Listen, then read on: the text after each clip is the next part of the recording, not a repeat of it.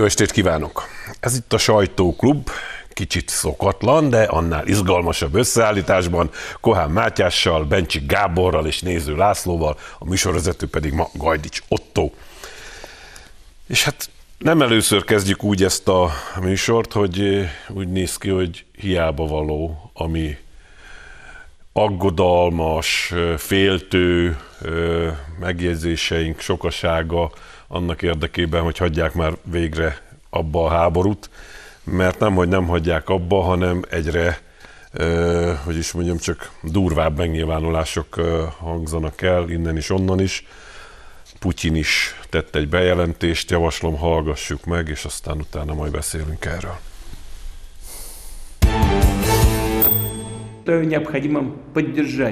Szükségesnek tartom támogatni a Védelmi Minisztérium és a vezérkar javaslatát, hogy Oroszországban részleges katonai mozgósítást hajtsanak végre.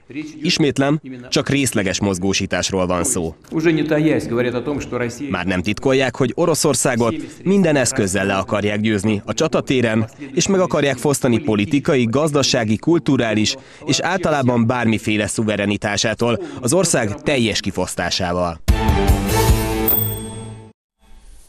Sokan sokféleképpen értékelték ezeket a szavakat, csak hogy a két szélsőséget említsem, van, aki ebből rögtön atomháborút vizionált ebből a bejelentésből, mások pedig azt állítják, hogy ezzel Putyin csak saját gyengeségét és eddigi sikertelenségét ismert el. Hát nagyon kíváncsi vagyok, ti hogy látjátok, Matyi. Vladimir Putyin ezzel a döntéssel korrigált egy régi és elég hosszú árnyékot vető orosz stratégiai hibát. Ha emlékszünk a háború első néhány napjában a szakértői megnyilvánulásokra, akkor mindenki egyetértett abban, hogy az a háromszoros emberanyag túlerő, emberi túlerő, amivel egyébként az ember, hogyha hódító háborúra indul, akkor el kéne, hogy induljon, az nem volt meg már akkor sem az orosz oldalon, és emellett történt Ukrajnában egy olyan teljes mozgósítás, amelynek keretében több százezer ember állt be a területvédelmi alakulatokba, tehát Ukrajnában jelenleg az ukrán oldal van létszám fölényben, miközben Oroszország akar dolgokat elfoglalni. Ez így katonai szempontból semmiképpen nem tudott tovább menni, és már az is világos, később a harkovi ellentámadásnál világos volt, hogy a jelenlegi frontvonal annál sokkal szélesebb, mint amit Oroszország a jelenlegi emberanyagával meg tudna védeni. Hát, ha tetszik, vehetjük úgy, hogy ez a stratégiai hiba beismerése, vehetjük úgy, hogy gyengeségnek vagy sikertelenségnek a beismerése, ugyanakkor meg nekünk ez sokat nem segít, mert ez igazából csak azt jelenti, hogy Ukrajna még a legutolsó reményét is elveszti arra nézvést, arra vonatkozólag, hogy a jelenlegi katonai állapotában, a jelenlegi embererejével bármit is vissza tudna venni abból, amit Oroszország elvett tőle. Hát én most ezzel a lépéssel arra számítok, hogy be fog fagyni jelentős területeken a front. Oroszország betonstabil védelmet fog kiépíteni, például Herszon és Zaporizsja megyék, amelyek amúgy nem képeznék a különleges művelet a háború célpontjait jelenlegi frontvonalain is, és ha Ukrajna bármit innentől vissza akar szerezni, az szerintem már tényleg teljes mértékben a Meseország területére távozik. Hát ebből az a legszomorúbb, hogy egy még inkább elhúzódó háborúra kell készülnünk, ami már eddig is rengeteg problémát, bajt és kárt okozott nekünk is. De hogy látod? Erről van szó pontosan. Föl kell készülnünk arra, hogy hosszú háború lesz. Én egyáltalán nem tartok attól, hogy ez a háború átcsap Ukrajna és Oroszország terület határain. Arról szó sem lehet, hogy Oroszország kihívást intézne a NATO ellen, ez teljesen világos. Most már jól látszik, hogy az orosz hadsereg lényegesen gyengébb, mint mi gondoltuk. De egy kicsit hátra lépünk, hadd idézzem egy rokonomat, 90 éves úr, volt tanító, elkötelezett Fidesz szavazó, mindig is az volt, teljesen megrendíthetetlenül.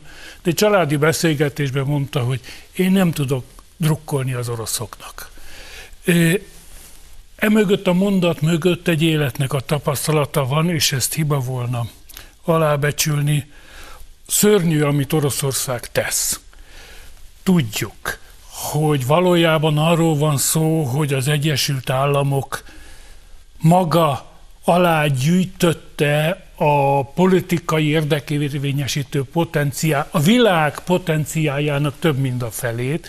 Gyakorlatilag nincs a világnak szöglete amelyikkel az Egyesült Államok ne akarna valamit kezdeni, és ne akarná a saját érdekeit ott érvényesíteni. Ez az egész onnan fakad, hogy az Egyesült Államok jogot formál, deklaráltan, nyíltan jogot formál arra, hogy a világot a saját érdekei szerint alakítsa. Ezzel szemben volt egy orosz birodalmi törekvés, ezt nem lehet eltagadni.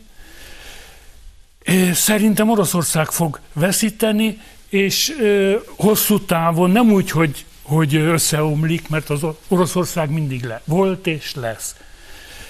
De Ukrajna belepusztul, Oroszország megrokkan, és Európa is nagyon nagy árat fog ezért fizetni, ahelyett, hogy Európa, még ennyit engedjetek meg, ahelyett, hogy az Unió okos, bölcs politikával a büntetések és a jutalmak, az előnyök és a hátrányok bölcs, megfontolt adagolásával megnyerte volna Oroszországot egy közös projektnek, egy közös európai, euró-ázsiai projektnek, ehelyett szolgamódon kiszolgálja az Egyesült Államok nagyhatalmi érdekeit, mai nap is ezt teszi, ez most már rettenetesen elrontott dolog, és nem tudom, hogy lehet belőle kilábalni.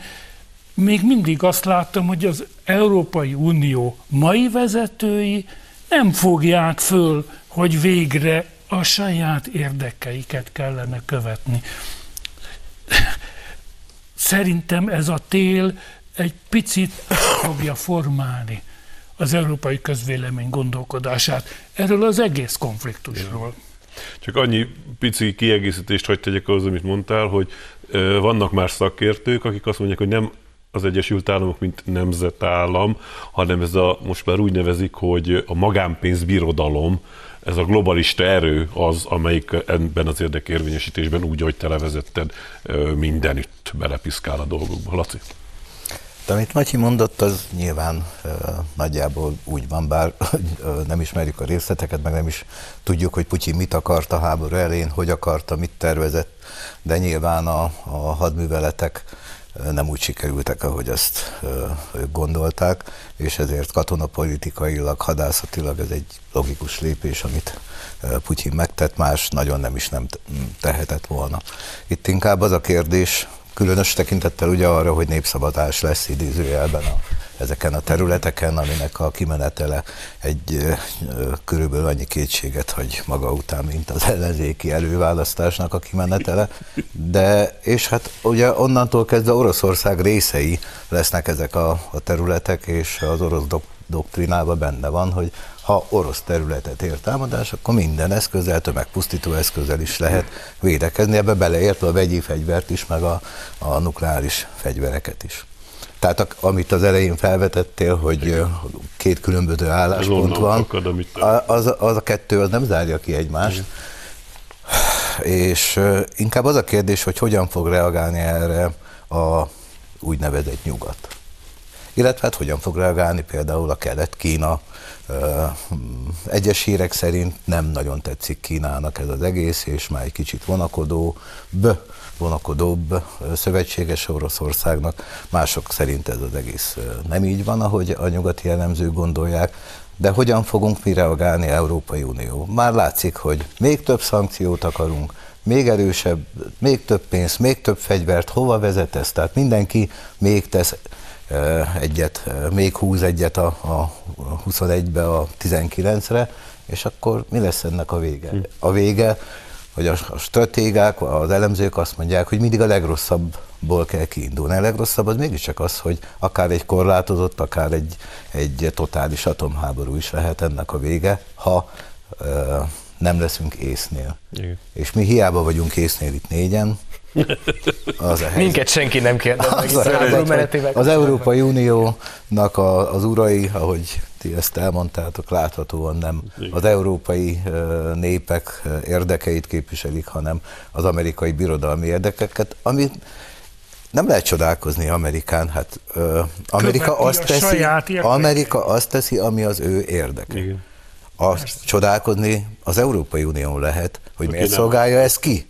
Egyébként, amit mondasz, Talán Merkel próbált valami olyan irányba menni, Oroszországgal kiegyezni a kölcsönös előnyökön alapuló blablabla, gazdaság, energia, egyebek, de hát nincs Merkel, és a mostani német vezetés, amelyiknek egyébként Európát is vezetni kellene, legalábbis az Európai Uniót, az teljesen alkalmatlan arra, hogy bármit vezessen. Igen.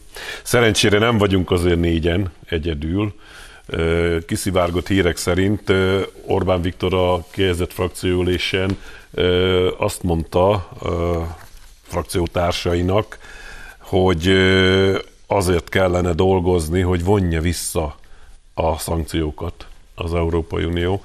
Ugyanis van egy olyan megközelítése is a problémának, hogy a helyi két ország konfliktusát, amit persze szít az Amerikai Egyesült Államok a háttérből, mégiscsak úgy tették globálisra, és úgy terjesztették ki, és úgy vonták bele az Európai Unió tagállamait is, meg Európa országait ezekkel a szankciókkal. Ha ezeket visszavonnák, akkor egy csomó olyan negatív hatás hirtelen erejét veszíteni és lecsökkenne. Kérdés, hogy erre ti láttok egy valamiféle esélyt, vagy hogy kell ezért küzdeni, hogy térjenek észre az Európa vezetői? Matyi, te hogy látod? A szankciókhoz, igen, azt hadd mondjam azért el, hogy ha most megnézzük az ukrán hadihelyzetet, tehát szerintem teljesen mindig kikinek drukkol, tehát kérem a nézőket is, hogy ettől tekintsenek el. Igenis objektíven nézve voltak az elmúlt hetekben ukrán hadi sikerek, igenis volt ellentámadás, visszafoglalt területek Herszon és Harkov környékén. Na most ezeknek a hátterét alapvetően egyrészt amerikai katonai segítség, másrészt amerikai katonai koordináció, tehát hadvezetési, művelettervezési segítség teremtette meg. Azért föltenném a kérdést tisztelettel, hogy egyébként hol vannak az ukrán sikerek hátterében a mi szankcióink? Hát ezek mit segítettek Ukrajnának? Hát a jelenlegi, teljesen minden mondom ki, hogyan értékeli ukrán sikerekhez, mennyivel járultunk egyébként mi azáltal hozzá, hogy közben tönkretettük a saját gazdaságunkat, és elkezdtünk Oroszországgal egy teljesen felesleges és kölcsönösen hátrányos gazdasági háborút. Hát, ha most megnézzük az ukrán katonai történéseket, akkor az a helyzet, hogy a szankcióink jelentősége az zéró. Tehát mi konkrétan a semmiért csináltuk azt, amit csináltunk, és úgy, hogyha egyébként az Egyesült Államok, amely nyilván önérdekből vesz részt ebben a konfliktusban, ugyanazt a mennyiségű fegyvert szállította volna, mint eddig, meg a baltiak, meg a lengyelek, akik hasonlóan gondolkoznak és a saját szuverenitásukat érzik veszélyben, pont ugyanott tartana Ukrajna, és egész Európa megúszhatta volna ezt az egészet. Zárójel, még Ukrajna támogatására is több pénze lenne, hogyha a szankciós politikát nem csináltuk volna meg. A tél tekintetében én nem vagyok sajnos annyira optimista, mint Gábor, tehát én azt gondolom, hogy mivel bőven több mint egy éve vagyunk kondicionálva arra, hogy lesz itt előbb-utóbb egy baromi nehéz tél, és már igazából ki is vannak számolva nagyjából a gázszámlák, bele is vannak építve az üzleti kalkulációban, már azt is tudjuk nagyjából, hogy milyen iszonytató gyárbezárások lesznek. Nem olyan régen hozta a New York Times, hogy bezár a francia üvegipar, elképesztő nehézipari létesítmények zárnak be Hollandiában, amely egyébként nem gázimportőr ország, Németországban, hát egy csomó olyan helyen, ahol egyébként egész eddig prosperitás és gazdasági jólét volt. Szerintem az európai polgárok és az európai politikusok meg aztán pláne, akiknek a dízelüket így és úgy is mi fizetjük, tehát nekik majdnem teljesen mindegy, hogy mennyibe kerül a dízel, meg hogy van-e, ők ezt már belekalkulálták. És ezért én úgy látom, hogy annak ellenére, hogy egyébként lesz bizonyára jelentős népi elégedetlenség, szerintem alapvetően abban kell reménykedni, hogy a tél az elhozza a szankciós rezsim megtörését és a szankciók végét. Azt viszont gondolom, hogy azon évrendszer mentén, hogy zárójel, tehát egyáltalán semmit nem számítottak az ukrajnai hadihelyzetben a mi szankcióink, azon érvelés mentén el lehet kezdeni esetleg ezeknek a kivezetését, egyszerűen azért, mert Ukrajna szempontjából totálisan feleslegesek. Én ebben vagyok pessimista. Egymást licitáljuk. Túl nagy tétet tettek a szankciós politikára Európa vezető politikusai, arcvesztés nélkül nagyon nehéz ezeket a téteket visszavonni. Mert ha most azt mondanák, hogy jó, hagyjuk abba, ezzel egyfajta tudomású vét. Tehát Európa fölépítette a jó és a rossz harca narratívát, és most nem lehet megjutalmazni a rossznak minősített, a bad guy-t, a rossznak minősített részt, hanem itt valahogy visszahúzódni lehet talán Azt gondolom, hogy a szankciók maradnak, már az is eredmény, hogyha nem bővül újabb és újabb körökkel, hanem valahogy újra elkelnek. Ezt a háborút Oroszország és az Egyesült Államok megállapodása tudja megállítani. Semmi más. Kína ebben nem dumál bele, a többiek nem szereplők ebben a játszmában, az Egyesült Államok mellékes szereplőit. Ha ők megegyeznek, akkor el lehet indulni egy folyamatba. Nem számítok arra, hogy megszüntetik a szankciókat, arra számítok, hogy egy lassú erózióját engedik, hogy arcvesztés nélkül a nyugat ebből kimászhasson, de ez csak akkor lehet, még ha nem is formális tűzszünettel, de egy befagyott állapotig valahogy elkeveredik a front, és akkor el lehet indulni egy föloldódás felé, de arra számítok, hogy egyrészt nem holnap lesz ez a befagyás, másrészt a befagyás után hónapok, akár évek telnek el, míg ez a föloldódás megindul. Nagyon nehéz időszak elé nézzünk, mert ha majd minden lezárult, megkötik formálisan a tűzszünetet is, utána mit kezd Európa Oroszországgal? Utána is kell valamit csinálni, és nem látjuk, hogy mik a tervek erre. Igen. A legborzasztóbb, hogy én olvastam egy olyan tervet, éppen Amerikában írta valaki, most már nem jut eszembe kicsoda, hogy ő szerinte megbukik majd a föderális kormány Oroszországban, és kis országocskák alakulnak Oroszország területén. Vágyálom. Most, ha valaki így gondolkodik, az nem fog arról elmélkedni, hogy hogy legyen a jövő. Parancsoljatok. Hát, ha elfogadjuk azt az érvet, vagy azt az elméletet, amit itt már sokszor kifejtettünk mi is, meg mások is, hogy ez a háború Amerika érdeke, és Amerika érdeke Európa meggyengítése is, akkor a szankcióknak egyhamar nem lesz vége. Mert Amerikának ez tök jó, ha megnézitek. Semmi olyan termékre, árura nincs szankció, ami Amerikának hasznos. Amerika vígan üzletel Oroszországgal egyébként, azokkal a nyersanyagokkal, amelyekre neki szüksége van, és azokra nincs szankció.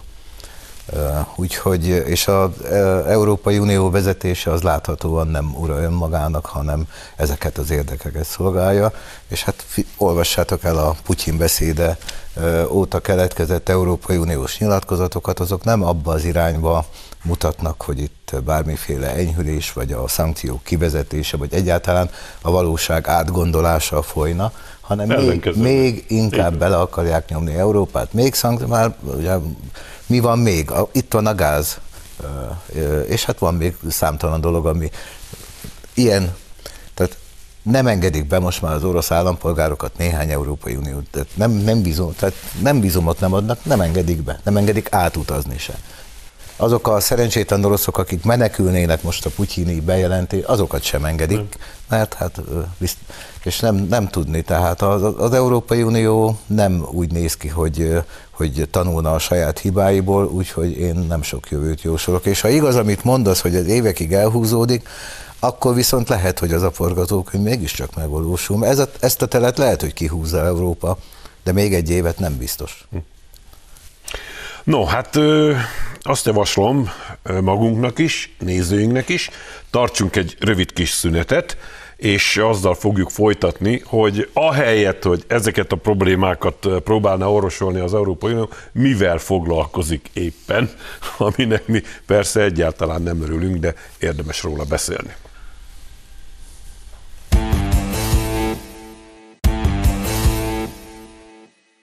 Jó estét kívánok! Folytatódik a Sajtóklub Kohán Mátyással, Bencsi Gáborral, Néző Lászlóval és Varga Judittal. És ugye azt ígértem, hogy megnézzük, hogy a béke iránti törekvések, illetve a háború ránk hozott bajai orvoslása helyett mivel foglalkozik az Európai Unió. És hát jól látszik, hogy valamennyire hatással volt az Európai Parlament piszkoskodása Magyarországgal kapcsolatban, mert hogy egy eléggé megint csak két olvasatú döntést hozott a bizottság a nekünk járó pénzekkel kapcsolatban. Hallgassuk meg az ezzel megbízott biztost, mit mondott, és utána megnézzük ezt a problémát is. A bizottság azt javasolja, hogy a kötelezettségvállalások 65%-át függesszék fel a 3 kohéziós politikai operatív program keretein belül. Ez az összeg körülbelül 7,5 milliárd eurót tesz ki, 7,5 milliárd eurót. Ez körülbelül Magyarország kohéziós borítékának egyharmada, és ezen túlmenően megfogalmaztunk egy tilalmat is, hogy ezekkel az úgynevezett közérdekű vagyonkezelő alapítványokkal ne lehessen, ezekkel szemben ne lehessen jogi kötelezettséget vállalni. Figyelembe veszünk természetesen a Magyarország által javasolt intézkedéseket. Magyarország kötelezettséget vállalt arra, hogy a bizottságot tájékoztatja az intézkedésekről november 19-éig. Ez is szerepel a javasolt intézkedéseink között. Ekkor értékeljük újra a helyzetet és lépünk. Ugye ez a lépés többféle lehet, de mindenféleképpen elvezethet oda, hogy az Európai Tanács fog dönteni, és ebben lévő kormányfők közül már többen bejelentették, hogy ebben a elképesztő, brutális aljasságban nem vesznek részt, ami Magyarországgal szemben zajlik. Úgyhogy azért is mondtam, hogy eléggé kétélű és kétolvasatú ez a döntés, de mindenféleképpen érdemes megnézni mindkét oldalról. A kormány tagjai azt mondják, hogy tulajdonképpen dugába dőlt a baloldal mesterkedése, hogy ezeket a pénzeket elvegyék Magyarországtól. A baloldal meg arról beszél, hogy gyakorlatilag a kormány az megbukott, meg el kell, hogy ismerje, hogy az eddigi tevékenysége az nem ért semmit. Orbán Viktor mit csinált? Visszakozott, meghátrált, de ezt a szót nem talált. Lefeküdt. Na mondd, akkor nézd, te hogy látod. Na, mivel ez egy kétolvasatú dolog, én megint kedvenc tevékenységemnek fordulhatok, és beülhetek az optimisták székébe. Megírtam vasárnap rögtön, ahogy a döntés kijött, hogy mit gondolok erről, összefoglalnám röviden. Ami itt most történt, az az, hogy az összes magyar konkrét pénzről szóló tárgyalását, a helyreállítási terv és az operatív programokról szóló tárgyalást így rákként így a kezében tartó szörnyű, borzalmas jogállamisági kondicionalitási eljárásban hozott egy döntést a bizottság. A következő döntést hozta. És ez fontos, ez a bejátszóban nem volt benne, de egy rendkívül fontos részét képezte a biztosi tájékoztatónak. A magyar vállalások, olvassák az ajkamat, elégségesek. Tehát az a 17 vállalás, amit a kormány tett ebben a kérdésben, az, hogyha megvalósul, akkor a bizottság összes ilyen korrupciós aggályát, ami általánosságban a magyarországi EU-s pénzek elköltését illeti, az megszünteti, orvosolja. Ez egy borzasztóan fontos dolog. A kérdés Hahn biztos részéről, Johannes Hahn, aki egyébként egy kiváló osztrák néppárti politikus, és a költségvetési biztos volt, aki ezt most a döntést ismertette. Ám biztos részéről a kérdés nem az, hogy ezek az intézkedések elégségesek és jók-e, hanem az, hogy megvalósulnak-e. Hát, hogy képes-e a magyar államszervezet arra, hogy néhány új intézményt, mondjuk ezt az integritás hatóságot hatékonyan belefolyassa, belevezesse az állami beruházásoknak abba a rendjébe, amelyben ez eddig egyébként nem volt benne. Van 2 hónapunk arra, hogy a bizottság megvizsgálhassa azt, hogy hogyan tudnak ezek a döntések, ezek a vállalások a valóságban végül is aztán valósággá válni. Hogyha ez megtörténik, akkor a bizottság még csak nem is feltétlenül fogja a tanács elé küldeni ezt a most bejelentett szankciós javaslatot, hanem vissza tudja vonni az eljárást a saját hatáskörében. És én egyébként a valószínű forgatókönyvnek ezt látom, hogy miután a vállalások elégségesek, és miután semmi olyan szándékot nem látok a kormány részéről, hogy ne teljesítse a saját vállalásait, amelyek egyébként szerintem amúgy is kimondottan jót tesznek a magyar közbeszerzési rendszernek, mert csökkentik annak a lehetőségét, hogy akárki meglopja a magyar államot, és mindannyiunk közös pénztárcáját megdésmálja. Ha ezek megvalósulnak, akkor az Európai Bizottság szerintem úgy, ahogy van cakli-pakli, vissza fogja vonni a lehetőségeihez mérten ezt a javaslatot, és több jel mutat arra, hogy a háttérben fölgyorsultak a konkrét tárgyalások, a konkrét pénzalapokról. Például Didier Reynders biztos nem olyan régen jelezte azt, hogy szintén elégséges még egy ígéret a kormány részéről a helyreállítási alapnak a megszerzéséhez. Ez az igazságszolgáltatás reformjához kapcsolódik. Hát én azt látom, hogy ez a vége. Tehát itt vége lesz végre egyszer egy EU-s eljárás, ami ellenük indult, az le is zárul. Megjutott a végeredménye. Gábor? Igen, hát nagyon egyszerűen arról van szó, hogy a Unió, a bizottság azt mondta, hogy ilyen és ilyen feltételekkel adom oda a pénzt. Ezeket a feltételeket egyébként letárgyaltuk Navracsics vezetésével, és meg is állapodtunk, most akkor tegyétek, kodifikáljátok, tegyétek törvényi, és akkor rendben van. Azért nehéz optimistának lenni mégis, mert a lengyelek ezt megtették, a folyamatot lezárták, a szerződéseket aláírták, majd jött az Európa Parlament, jöttek a különböző testületek, jött a soft power, és mindent megtesz azért, hogy a botot a küllők között tartsa. Egy fillért nem kaptak végül. Egy fillért egyelőre nem kaptak. Azt érdemes látni, a magyar politikának, és a Navracsicsot el kell ismerni, hogy kitűnően nem egyedül, egy nagy csapat vezetőjeként, embereként kitűnő munkát végzett abban, hogy végre szétválasztották az ideológiát a tényektől, a rációtól és a jogtól.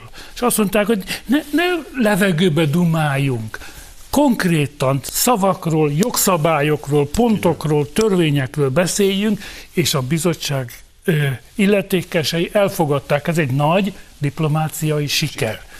Viszont látnivaló, hogy a civil társadalmon keresztül, ahogy például ugye Márki-Zay 2 milliárdot kapott, abból a célból, hogy a szoftver erőt fölhasználva befolyást gyakoroljon a magyar belpolitikára, a bolgárra, a szerbre, a macedónra, a dánra, nem tudom mire, mert ez az egész világon működik, azt úgy tűnik, hogy az Európa Parlament, és nem csak az, hanem nagyon erős lobby szervezetek Nyugat-Európában abban érdekeltek, hogy megakadályozzák ezt az eredményt. Tehát úgy gondolom, egyetértek veled, hogy megállapodás lesz, a bizottsággal le fogjuk tudni ezt zárni, meg fog születni a döntés arra, hogy oké, kapja meg Magyarország ezt a pénzt, majd jönnek a különböző lobby szervezetek, és ahogy a lengyeleknél, úgy nálunk is megpróbálják majd megakadályozni,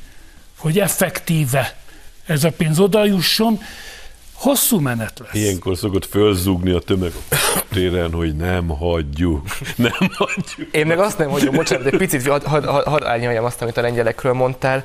Az egyik az, hogy én hétfőn voltam a lengyel nagykövetnél, interjúztunk, ő teljes elkötelezettséggel mondta, hogy ők biztosak abban, hogy évvégéig elkezdődnek a jelentesi alapkifizetései. 2. A lengyel vita, meg a lengyel átvágás, hogyha ilyesmiről beszélhetünk, az egy egészen más eljárásban történt. Tehát ők egy politikai megállapodást kötöttek szakmai megalapozottság nélkül a helyreállítási tervről. Ellenünk az az eljárás, ami most a bizottság részéről Magyarország ellen folyik, az nem zajlott. Ez egy teljesen más jellegű megállapodás. Egyébként Varga Judit is azt mondta, hogy az Európai Unió a pénzek itt jogi eszközökkel tudja védeni annak felhasználásának tisztaságát, nem pedig ideológiai, meg politikaiakkal. Laci, te hogy nem? Félig optimista, félig pessimista vagyok a dologban. A optimizmusomat azt táplálja, hogy előbb-utóbb meg fogjuk kapni ezeket a pénzeket. Valószínűleg egy kicsit utóbb, mint kellene, meg mint reméljük, de hát mindig jól jönnek azok a pénzek, és én azt gondolom, hogy a bizottság nem fogja, tehát áldását adja erre, de a tanács elé fogja vinni. Márpedig azért, mert ugye pont a lengyel példán okulva, ami tényleg egy teljesen más eljárás, amikor a lengyelekkel megállapodott a bizottság, akkor az Európai Parlament megfenyegette ugye a bizottságot és a bizottság elnökét, hogy bizalmatlansági indítványt nyújt be ellenük. Az Európai Parlamentnek tulajdonképpen ez az egyetlen erős eszköze van a bizottsággal szemben ilyen esetekben, és a bizottság a magyar esetben, ha a tanács elé viszi ezt a kérdést, és a tanács dönt el, hogy megkapja Magyarország a pénzt, akkor a bizottság mossa a kezét, hogy kérem szépen, a tanács döntött így, és az Európai Parlament, a tanácsa viszont már nem nagyon tud mit kezdeni. Tehát előbb-utóbb meg fogjuk kapni ezt a pénzt.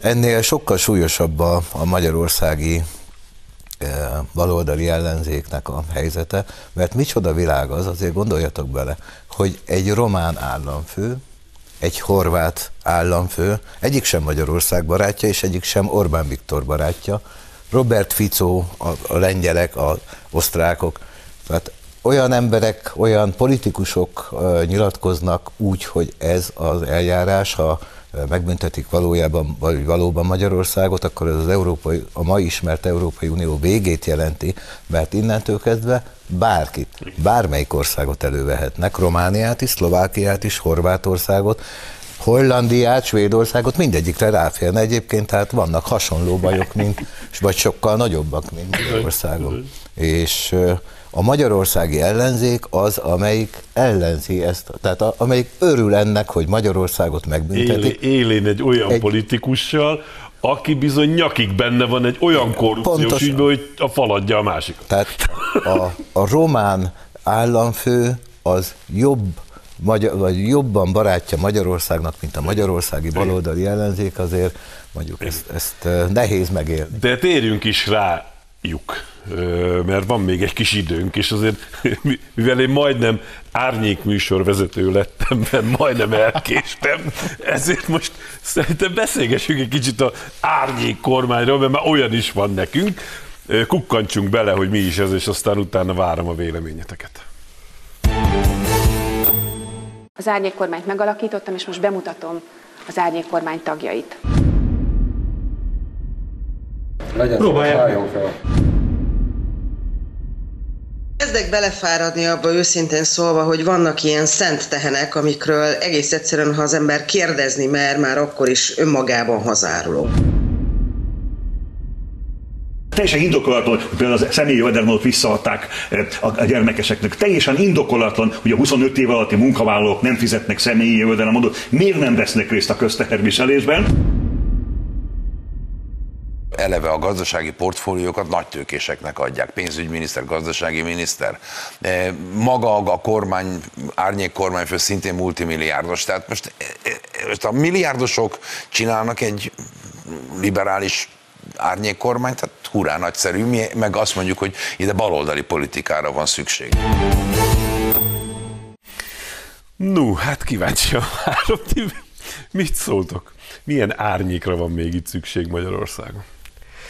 Szemezgetek, jó? Tehát a Dobrev Klára ugye a csengőbongó hangján aznap, amikor bejelentette ezt az árnyék kormányt, és a miniszterét akkor még egyébként nem nevezte meg, akkor rendkívül is funggal és elánnal elmondta azt, hogy ők soha többé nem fognak engedni abból, hogy de igenis, már pedig az Orbán kormány alternatívája az a baloldali alternatíva. Pénzügyminiszter Bodnár Zoltán volt MNB alelnök, a liberálisok volt ügyvivője, a Fodor Gábor féle vadliberális pártnak a volt ügyvivője, aki alapvetően, tehát fundamentálisan ástoppellenes, bármiféle piaci beavatkozást ellenez, és nála szebben libertárius politikust igazából el se lehetne írni. A kedves nézők látták Dávid Ferenc véleményét alapvetően minden jóléti intézkedésről. A DK a legeurópai párt, és elméletileg a külföldi árazatokban legjobban bekötött, és Magyarország külpolitikai renoméját megmenteni hivatott párt külügyminiszter jelölt, ugye árnyék külügyminiszter egy olyan ember, aki nagyjából nem csinált semmit még azon túl, hogy EP képviselő pár éve, meg előtte önkormányzati képviselő volt Rónai Sándor. Nulla tekintély, nulla szakmai ismeret, alig némi nyelvtudás. Tehát valójában igazából ami itt történik, az annyi, hogy kapnak némi fényt és némi média lefedettséget eddig teljesen ismeretlen DK-s káderek, tehát pótolják a DK részéről azt az egyébként teljesen valós igényt az ellenzéki politikusok részéről, hogy a vezérkaron túl senki más nem ismerünk az ellenzéki pártokból, másrészt meg megpróbálnak a kormányképesség látszatában tündökölni, és megpróbálnak kormányképességet rajzolni oda, ahol egyébként nincsen semmiféle kormányképesség, tudván, hogy az egyik legszigorúbb és legnagyobb akadálya annak, hogy jelenleg bárki értelmes ember a magyar ellenzékre szavazzon, az az, hogy még aki gyűlöli Orbán Viktort, az is tudja, hogy idézlek, egy tyúkholat. De sok minden más sem tudnának elvezetni az ellenzéki pártok, akárhogyan fognak össze, akárhogyan próbálkozni. Gábor? Én szerintem a DK-nak vége. Belavírozták magukat egy olyan helyre, ahonnan csak veszíteni lehet. Azt azért mindenki nyilván jól látja. Ez Gyurcsány bábszínháza. Tehát vehetjük sorra a különböző szereplőket. Gyurcsány Ferenc bábszínháza És nagyon lényeges, hogy ugye az összödi beszéd évfordulóján előző vigíliáján, ha ők ezt a szót ismerik, jött többször ki, bérmálkozott. Úgyhogy biztos. Rendszeres. Igen. Úgyhogy ebből a következő olvasható ki világosan. Gyurcsány a mai napig a sorstól revansot akar venni. Ő mai napig igazságbeszédnek él. Úgy érzi, hogy akkor ő kimondta végre az igazságot, és a sors igazságtalan vele, és ő most tulajdonképpen visszaállítja, talpára állítja a történelmet, a fölborult történelmet, amiből az derül ki, hogy egy beszűkült tudatú emberré vált, ez az egyébként nem rossz taktikus, és egyetlen dolog izgatja, hogy ő bebizonyítsa, hogy akkor ott összödön igazából ő volt az, aki kimondta azt, amit ki kellett mondani, és milyen igazságtalan sorstól, hogy kifacsarták a kezéből a hatalmat. Ez vezérli az egész játékot, ez hozta létre a ellenkormányt, amivel tulajdonképpen rácsapták az orrára az ajtót az összes többi ellenzéki pártnak. Mi vagyunk slussz, ha bejöhettek, beléphettek a pártba, ha akartok, maximum ennyi a lehetőség a számukra. Én szerintem bezárult a DK számára a jövő. Ez el fog tartani egy darabig, egy-két-három ciklusig mennek a lejtmenetben, míg lemennek az 5% alá, vagy 1% alá, mint annak idején a kisgazdapárt, és akkor ez a történet véget ér. Úgy legyen, Laci, te hogy látod? Hát 5% alá nem nagy kunst nekik lemenni, mert 6%-on állnak, tehát azért az a 1%, ami Gyurcsány is képes, hogy lemenjen. De, Gábor adott nekik időt. November 19. De az, hogy a DK-nak vége, az egy kicsit erős kijelentés. Azt hiszem, szerintem a többi ellenzéki, vagy baloldali, vagy nem tudom, hogy nevezzem őket, pártnak. Árnyékpártnak. Tehát az árnyék árnyéka. Itt most ez azt jelenti, ez az árnyékkormánya, tele van DK-ssal, ugye, és a DK árnyékkormánya, hogy a DK az egyetlen párt, amelyik valamilyen innovációt idézőjelben tudott ebben a helyzetben felmutatni. Mert az összes többi párt mit csinál? Semmit. Semmit nem csinál. Bár ugye 26 még messze van, és bennem felmerült, és el is mondtam egy másik műsorban, mi van, ha ez az egész egy átverés? Most itt van az árnyékkormány, benne nagyszerű nevekkel, akiket félig ismerünk, félig meg nem, akiket ismerünk, jobb lenne, ha nem ismernénk, de minden esetben most elkezdjük majd őket folyamatosan lőni, a sajtó, a Fidesz, a kormány, előhozunk mindenféle. És háttérben készül az árnyék. És valójában 4 év alatt leamortizáljuk őket. Egy Dávid Ferenc lehet, hogy politikai hulla lesz, lehet, hogy már most is, az nem tudom, de még mozog. És 4 év múlva meg előjönnek a valódi, az árnyékkormány árnyékában megbúvó, valódi kormányképesnek mutatkozó emberekkel, bár nem látok ilyet azon a térfélen, de lehet, hogy már képezik őket a CIA központban, mint mondjuk a momentumosokat valahol, hát lehet, hogy annyi haszna is. Ha nem éltem volna a létező szocializmusban, és nem néztem volna azóta jó sok amerikai kémfilmet, akkor azt mondanám, hogy túl sokat itt áll, de így sajnos az a helyzet, hogy nagyon elképzelhető ez a forgatókönyv is. Nincs már arra időnk, hogy megnézzük Hatházi Facebook videóját, pedig azon is el lehetett volna elmélkedni, aki ugye vett egy jegyet, és egy olasz turista csoporttal jutott be a parlamentbe. Még egy darabig mindig nem tehet esküt, de mindegy is, úgyhogy nem foglalkozunk most vele, mert borzasztó kicsi az idő. Egy rövid körre van idő viszont azzal kapcsolatban, hogy mit szóltok ahhoz, hogy vannak elemzők, akik azt állítják, hogy gyakorlatilag Gyurcsány ezzel szétrombolta az összefogásnak nevezett valamit, és hogy hadat üzent az összes ellenzéki pártnak. Szerintem is. Innentől kezdve kormányképesként profilírozza a DK-t, és kormányképtelenként mindenki mást. És ha ez bejön neki, az tényleg egy ledarálás az összes többi pártnak. Gábor? Amúgy is, ugye van a régi vicc, hogy nem kell levágni, lerohad magától. Ez az állapot nagyjából létrejött az ellenzéki térfélen, most befejeződött. van a DK és kész. Így nekem is ez a véleményem, nincs kit támadni, többi ellenzéki párt nem létezik. Nem létezik. Uh-huh. No, lejárt a műsoridőnk, én nagyon köszönöm nektek az aktív részvételt és az okos gondolatokat, nézőimnek köszönöm a megtisztelő figyelmet, jövő héten is lesz Sajtóklub, addig is nézzék a Hírtelevíziót, a viszontlátásra!